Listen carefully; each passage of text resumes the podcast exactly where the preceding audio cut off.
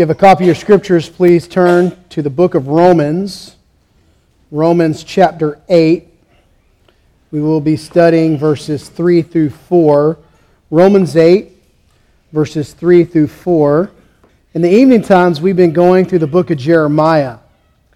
Um, in Sunday school, we went through the book of Ezekiel, went through Daniel this morning, looking through O. Palmer Robertson, Christ of the Prophets. And we know that what Jeremiah is speaking of in chapter 31, which is the new covenant, and what Ezekiel and Isaiah and even Daniel was pointing to was the new covenant. I figured this is a roundabout way to preach Jeremiah 31 to you, is to preach to you the after effects of the new covenant that you are living in currently. So this week I'll speak about the after effects, those things that are still lingering, and then next week I'm going to talk about the blueprints in the evening time. So if you like this one, it's probably going to be a mirror sermon to Jeremiah 31. It's on my mind and on my heart, so I pray and hope that it encourages you this morning. Let's ask the Lord to bless us as we hear the word preached, as we hear it read, for we know that the reading of the word is, is potent and effectual, and God can use it. And let's ask the Lord to bless the preaching of the word, that He would use this also as we hear this really long sentence in the Greek, verses 3 and 4. Father, we come before you, and we know that the reading of the Word can be used in powerful ways. Many of us have just read the Word, and you have strengthened our faith. Some hearts have even been changed. You've regenerated their hearts as they read through Scripture. Men and women all throughout history have read your Word, and you have changed them, O oh God. Father, we also know the preaching of the Word is used in special ways throughout your kingdom. All around the world, the word is being preached. Men and women are convicted of their sins and they're turning to you. Men and women who are struggling find encouragement in your word. People who are reading the newspapers understand the chaos in this world, are finding hope from the very word preached. Those who have sadness in their hearts and need peace are in the right place this morning. So, Father, we pray that your word would go forth, do what it's intended to do, strengthen hearts. May they see your Son Christ. In Jesus' name we pray. Amen. Romans chapter 8, verse 3. For God has done what the law, weakened by the flesh, could not do by sending his own Son in the likeness of sinful flesh and for sin. He condemned sin in the flesh in order that the righteous requirement of the law might be fulfilled in us, who walk not according to the flesh, but according to the Spirit. And thus sends the reading the very word God. Some of you know I was a youth pastor in 2000 and there was this girl who visited our youth ministry who came from a hockey family. Not familiar with hockey, but her father, who grew up in San Jose, really loved the San Jose Sharks, and he built this roller blade rink. Couldn't afford the ice hockey rink, they're a little more expensive, but he made this roller hockey rink, and they played hockey. And, and his father, as he drops his daughter off, and says, You know what? A lot of students are coming here to play this roller hockey. My family's here. I play. Why don't you go buy yourself some roller blades and come play roller hockey? Well, there's a problem. One, I'm from southeast Georgia. I don't know anything about the game of hockey. Nothing. Two, I've never been on roller blades. And three, I'm real top heavy. right? I, I get pushed down. It just it doesn't work well for me. But I did what every youth pastor would do. I went and bought those rollerblades, and I had so much gear. And you know, your weight doesn't really help when you're on rollerblades, by the way. They can just push you. And I remember I was turning left for whatever reason. I think I was turning left. I have no clue what I did. But I remember something happened to my knee. I was like, wow, that really hurt. You know, I went to the doctor and they said, oh, you need to go to physical therapy. Things will be fine. And, you know, to this day, I still had this lingering pain in my right knee. My left knee has always been stronger. And many of you know what I'm talking about. You have these lingering pains for something that took place at your childhood or your high school. It just continues to linger. You will live with that the rest of your life. These effects of something that took place. We are living today with the new covenant lingering every day. What took place on Calvary and what Jeremiah, what Isaiah, what Ezekiel, what they were speaking about, you are still feeling and living in the lingering effects today. What you experience today is what they spoke about before Christ, and what Christ accomplished on Calvary, you still live and experience today. I think Paul has Jeremiah 31 on his mind. Not just me, but others believe that also. Verse 2 For the law of the Spirit of life has set you free. If you read chapter 7, it's all about life in the flesh. Chapter 8 is all about life in the Spirit. And we know Jeremiah 31 is about the Spirit of God doing something incredible in your heart and the heart from here on out of many, many people. Believe that's what it's meant by the law of the Spirit of life. It's an odd way to put it, but I think Paul is right in saying this. The Spirit is doing something inside of you. And God has done something inside of us. And to this day, we are different people. And if you're taking notes, I just want to show you five things. It's a Sunday morning, so I get an extra two points. First thing I want to see is the law's continued limitations. It's still lingering. You know, there was limitations in the old covenant and there's still limitations today. The second thing that's still lingering is this better mediator. Oh, what a better mediator we have today. The third thing that's still lingering is this eternal sacrifice. If you noticed, what took place in the old covenant is nothing like what we're living in today. The fourth thing is we want to see this covenantal righteousness. God sees us a bit differently by His grace, and we praise the Lord for it. And the fifth thing I want to see is this lingering spirit that lives inside of us with power now, which is exciting to preach about. As we look at the first part of this sermon, as this lingering as the law's limitations, I want to talk to you about my dog. Some of you know I want a massive bull mastiff or a pit bull, but instead I have a 10 pound Westie Poo. I was walking my dog on Thursday around the neighborhood, and this guy came with this big, massive truck. It was lifted, and he had big tires on it, and he had a big German Shepherd sticking out, out of the truck window, and he drove by, and me and Toby both looked kind of jealous. You know, Toby felt the jealousy. I felt the jealousy. Yeah, that's not us. You know, you could take Toby and drop him in the middle of the woods, and you could say, Okay, Toby, go run a deer. And I can run off and I can get ready for the deer to get run. Toby will be dead in five minutes. He submits to everyone. He has no loyalty. You tell him what to do, he's going to listen. I think a little tiny squirrel may eat my little dog. He was never designed to be a hunting dog. Some of you have great hunting dogs that can hunt, that maybe can go catch ducks, that can fetch things in the water. Someone in our church takes his dog to work with him, a bloodhound. He may be 10 minutes away. He's going to run back and find the truck. Not my dog. He's not designed to do that. The Mosaic law was never designed for your salvation. You need to understand that here.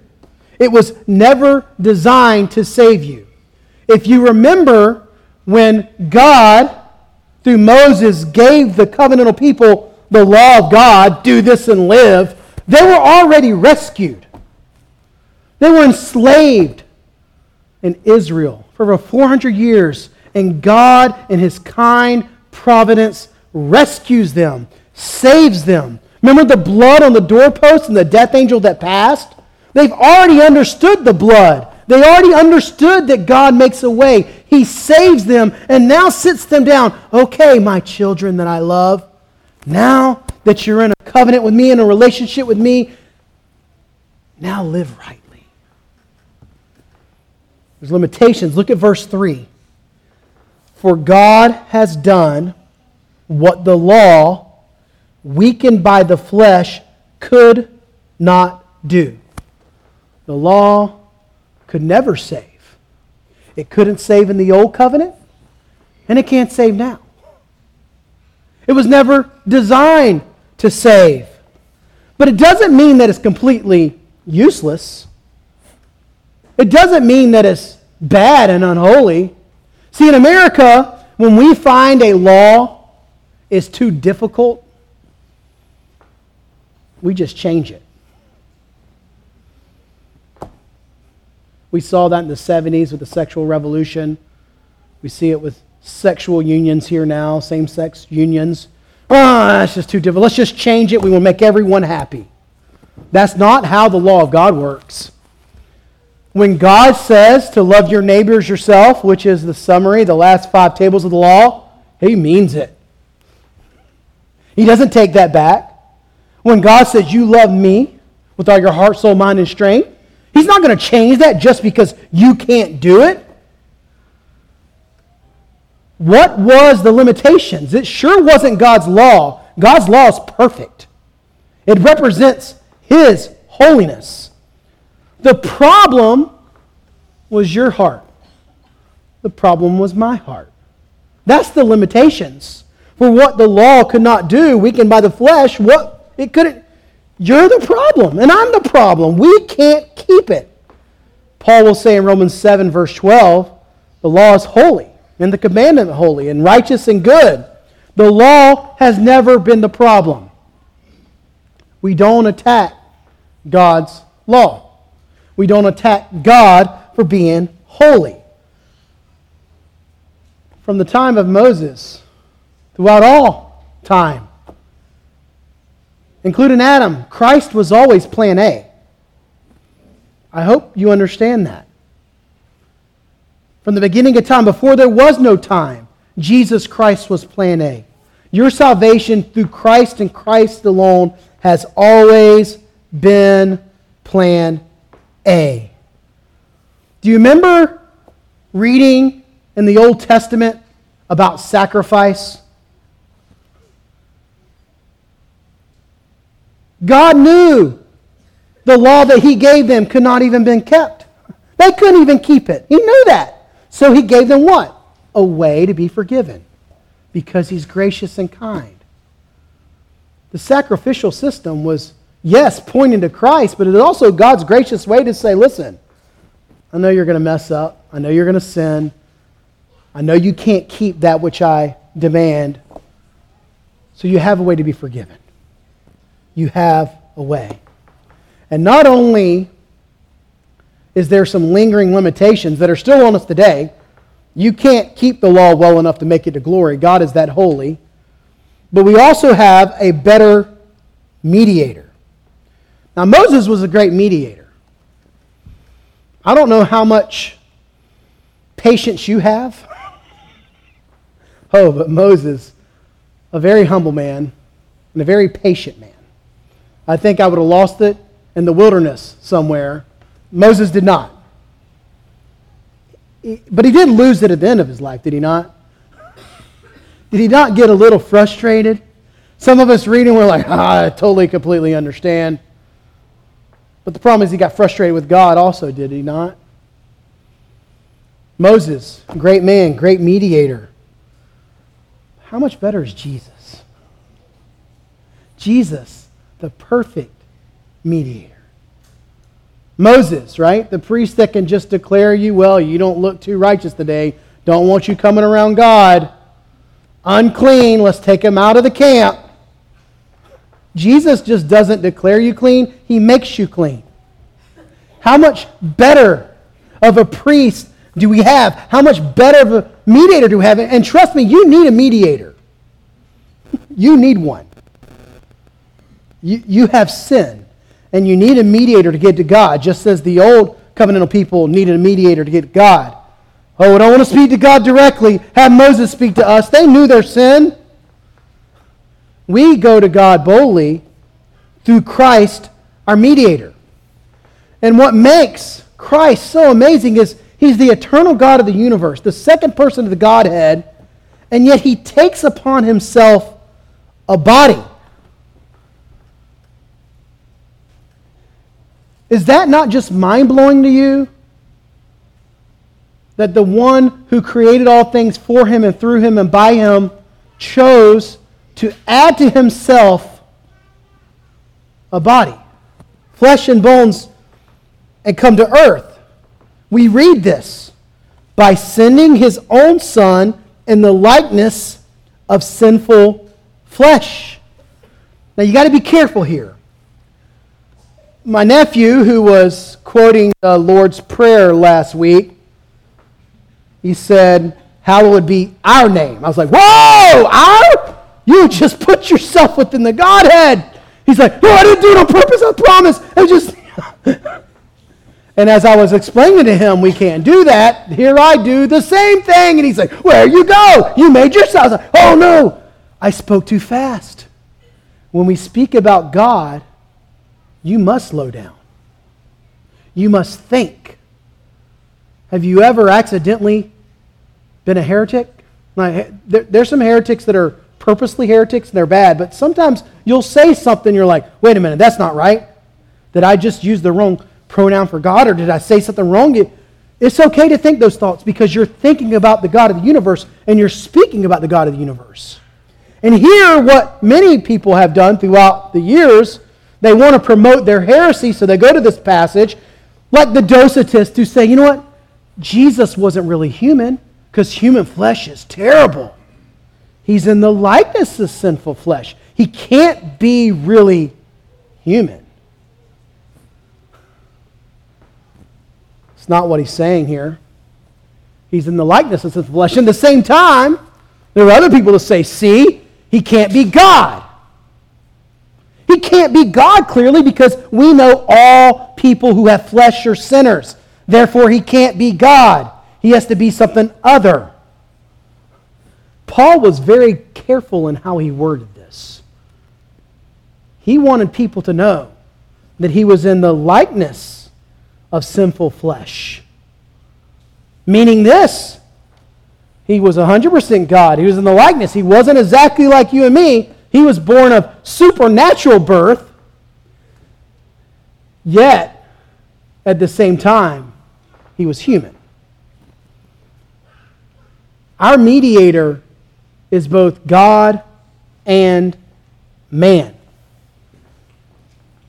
Sinclair Ferguson, and his little book on Mark that we've been reading at 6 a.m., I know a lot of y'all show up at 6 a.m. to the men's Bible study real early, but it's worth it. Very much worth it. Sinclair Ferguson last week talked about the second person of the Godhead taking on flesh and identifying himself with sinners. We read that he was numbered with the transgressors. His baptism is crucial in the life and ministry of Jesus. You remember, John the Baptist is baptizing sinner after sinner after sinner after sinner after sinner. And that entire Jordan River is just flooded with sins. And Jesus steps in that water, who did not need baptism, and said, Baptize me. Why?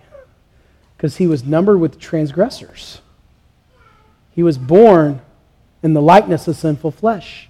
And those sinful waters were poured over his head, anointing him as the one who would come and pay for our sins. John Calvin, speaking about this mediator, Jesus, who identifies with the people, says that Christ had no pollution and stains at all, but it behooved our high priest to learn by his own experience how to aid the weak. Christ underwent our infirmities that he might be more inclined to sympathy. And in this respect, also there appeared some resemblance of a sinful nature without ever sinning, meaning he got sick. You think about the flu. Sometimes we breathe bad germs and we get sick. Jesus never got sick from within, it was always from without, but yet he still experienced that sickness. He experienced the pain. He experienced the sadness. He loved more than you and I. He had more sadness than you and I. If you lose a loved one, you are saddened. But you can't even love like Jesus. Imagine the sadness he had. You know, the more you love, the more sadness that you can have. Jesus was sad and was hurt like no one else. You think it's painful when someone stabs you in the back because you love that person? Imagine the amount of love Jesus had for that person. He would have felt it much, much more. He experiences all these curses on your behalf. He was in the likeness of sinful flesh, like you and me, but yet God. We've seen this lingering effect of the limitations, they're still there. He's a much better mediator. Oh, can he connect with us? But three, this lingering effect is eternal sacrifice. I don't know if you think about the Jewish people. If you read Romans, you need to. If you read anything in Scripture, Galatians, you need to think about this. You need to have categories. Of course, you know no Jewish person who claims to be Jewish can tell you what tribe they're from. Can't happen today. Um, we know that the 10 tribes, the lost tribes, they really, the Assyrians tried to eradicate them and they got spread all over the world. You really can find Jewish people in Africa. There's people that make claims even in Puerto Rico. There's people in Spain and even all the way to England, all the way around the world. People claim to be these 10 lost tribes and I like to say where there's smoke, there's fire. There's probably some truth to that. There's probably some drops of blood, of Jewish blood and heritage in there because all the tribes were spread out through all the world. But as someone who claims to be Jewish, why don't you make sacrifices anymore? And if you're watching the news, this is very relevant. I'm not going to get into my philosophies, but it's relevant and you can put the pieces of the puzzle together. You won't make sacrifices. There are no more sacrifices. Something cataclysmic has taken place in the form in the old covenant and the new covenant. There's no more sacrifice. I mean, that was the highlight to every person in the old covenant. We're going to make that trek, we're going to make it down to Jerusalem, and we're going to make that sacrifice. And if you can't afford the lamb, you can get a pigeon like Jesus had to pay for because he was poor. But there's provisions for everyone.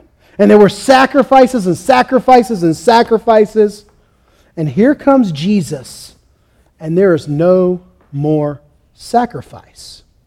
Look at this. And for sin, he condemns sin in the flesh. Now, my ESV Bible that I'm reading does not have a footnote.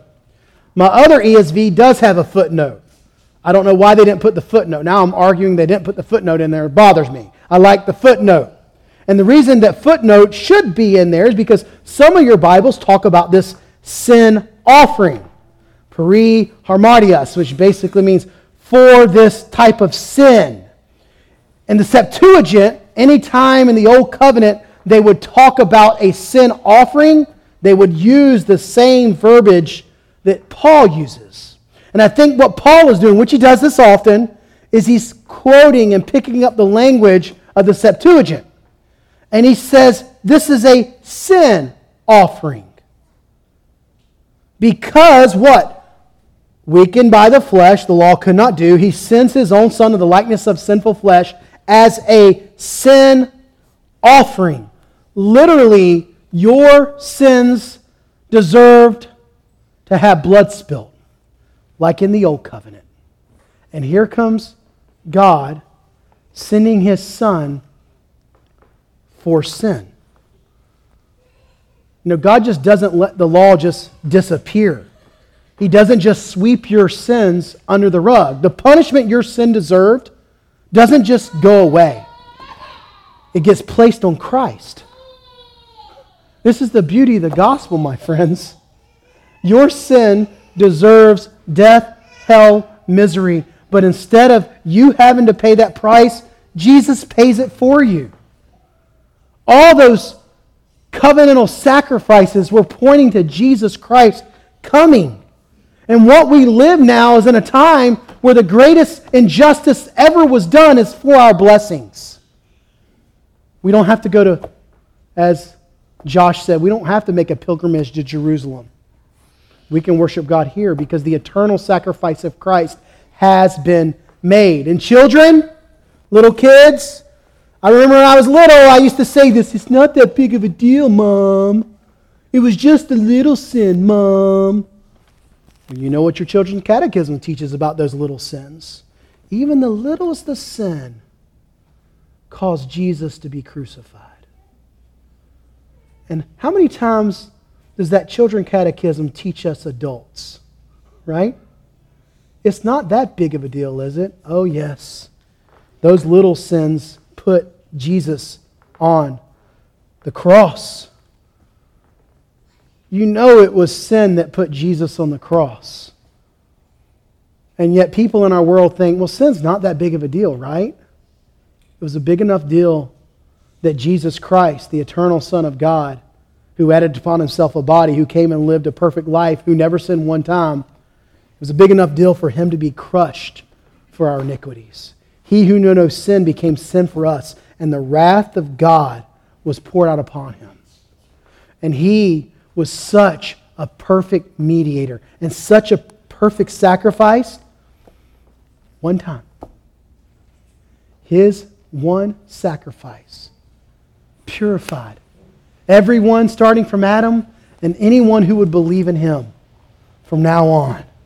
And not only was he a better sacrifice and for sin, a sin offering, he condemned sin in the flesh.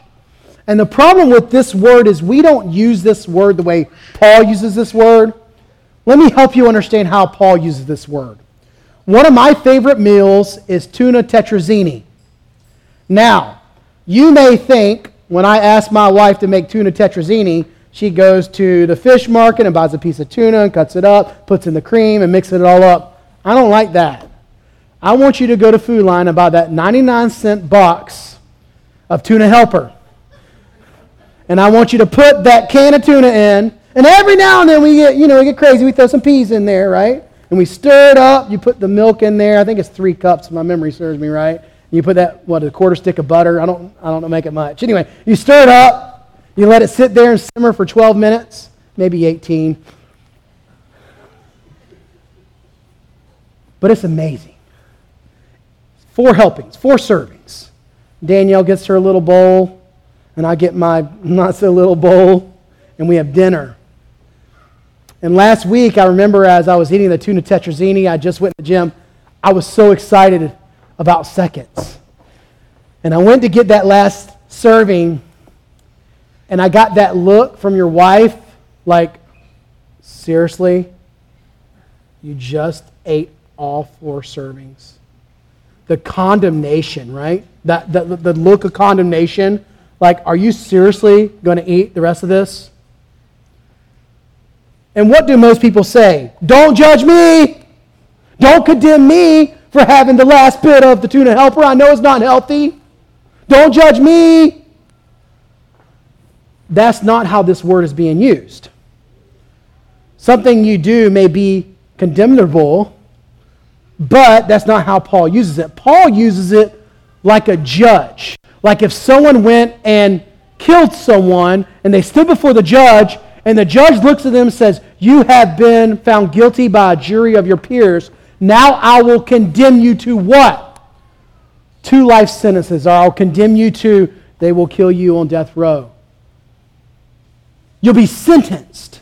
That is how Paul uses this term. It's more of being sentenced than it is a condemned act. And he does this often. He speaks of, Oh, death, where is your victory? He speaks to death like he's a person. What he does here with sin is he sentences it to death. As Mole would say, he sentenced sin to death in the flesh. He did not pardon it, he ordered it to execution. When Christ died, the power of sin died with him. Sin no more has power over your life. In the new covenant, sin has no more power over your life. he crushed the head of the serpent and all the power that comes with him. Which brings us to the fourth part of our sermon this lingering effect of this covenantal righteousness. You know, out of all the language in these, these verses, this is probably the most debated. Verse 4. John Calvin, Charles Hodge, they have a different view than Martyn Lloyd-Jones and Hendriksen. And he's a heavy hitter. And you look through most commentaries, they give you both sides. That's what commentaries do. They let you pick the side you want to take. But Hodge says this if verse 3 is understood as the sacrificial death of Christ, which that's what I proclaimed, and the condemnation of sin as a substitute for sinners, which I just claimed, then this verse must be understood as justification and not sanctification. See, what a lot of people do, and they do the same thing in 116 and 17 of Romans, and I made that argument a long time ago, I won't make it again, is that we forget that in Christ we get both justification and sanctification. But sanctification is never the basis of our salvation. Your law keeping is never the basis of your salvation. Paul just makes that comment to us. He just says that to us. You are weak in the flesh. There's no amount of law keeping that can save you, and there's no amount of law keeping that can keep you saved. Not now or for the future. You're not going to stand before God and be justified based upon your law keeping. You won't. God is either going to look at you as in Christ or in Adam. And he sends his son Christ in the likeness of sinful flesh. He condemned sin in the flesh. He broke the power of sin. He punished Christ instead of punishing you. Why? In order that the righteous requirement of the law might be fulfilled in us. He does this so you can be righteous. But wait a minute, I'm not good at keeping the law. You're right, you're not. But how does God see you? God sees you as righteous. This is why God can look at you. This is more about adoption, in my opinion, than it is even justification. You are in the family of God now. He sees you as if you have never sinned. How do you fulfill the righteous requirement of the law? You put your faith in that sin offering. And you put your faith in the man who came and lived the life that you could not live. Your righteousness is based upon that law keeping that Jesus does for you. He does this. Why? Because you still have to fulfill the law, but it's fulfilled what? In Christ. How amazing is that? that God looks at you as a righteous person based upon his son. If you would just embrace him and love him. Which brings us to the fifth part of this sermon. The last lingering effect is the new spirit within us. God must cleanse to dwell. You remember reading Joshua and the cleansing of the land, and they take the Ark of the Covenant, which represents the, the literal presence of God, and they, they sit in that land. After they, they exiled all those who lived there, they purged that land. They had to get the filth and the sin out so God can live there. And He does that to our hearts, does He not? Does He not purge the filth? He, he pays for it on the cross. He breaks the power of sin, and He dwells within our hearts. And the lingering effect is those who walk not according to the flesh, but according to the Spirit. In the Old Covenant, the Holy Spirit, you could say, was like water in a dam. And every now and then, the dam would allow water to come out so people can drink or that could make power. I know they didn't make power, just follow the illustration. All illustrations break down. But in the New Covenant, that dam's gone and the water's just flowing and rushing everywhere. You could say a fire hydrant versus a little eyedropper. And the major difference is what? Jesus Christ is risen from the dead in power. And he sends forth the Spirit. And now you can tell a little kid, Jesus lives in you, even though they're little and Jesus was big. Why? Because the Spirit lives in you. And he's changed you. And you drank from these living waters. You have a new nature. And you keep remembering that in your union with Christ, you get both justification and sanctification. The same power that saves you will be the same power that keeps you saved. And when the Holy Spirit works in a special way inside of your heart, when Jesus Christ lives inside of you, the resurrected Christ lives inside of you with power, you can now say with King David, I love thy law. Because you know this is what God wants you to do. He wants you to love your neighbor, He, he wants you to love Him. It's not a burden anymore, it's a joy to follow our Lord and Savior. It's a joy to keep thy statutes. Not for justification. You're still powerless to do that. It's because you love to please God. John Stott would say about Romans 8 freedom from the law is never freedom to disobey it. Christ, in Christ, allows us to live differently, to live according to the Spirit. But I want to remind you what Paul said in chapter 7. Did any of y'all get the chicken pox growing up? I, I, I did. And I've been told, I'll have to confirm with some of the science people, that that still lies dormant inside of you. And oftentimes it comes out as shingles the older you get. And though the Spirit lives in you, in your union with Christ, that sin nature lies dormant in you. Always. And you have to learn to kill it. You have to learn to starve it. I don't know what your sin is. I know mine. I know I have to starve it. I know I have to keep going back to the cross. Because at the end of the day, Paul says that your sinful passions is what arouse the law in your members. James says it is your desire that caused the sin. This is the reason Paul continually tells us to walk according to the Spirit. We go back to the cross, not just for our justification, but also for our sanctification. You want to live a spirit filled life in Christ? Go to the cross. That is not just the foundation, but that is what will get us home. As we close, really, all of these are the lingering effects of God's eternal love. You read that in Jeremiah, it's very clear. Long before you get to verse 31, which everybody just wants to get to right away, He's loved us with everlasting love. Before the foundation of the world, He has loved us so much that He sent His Son, Christ, to die for us.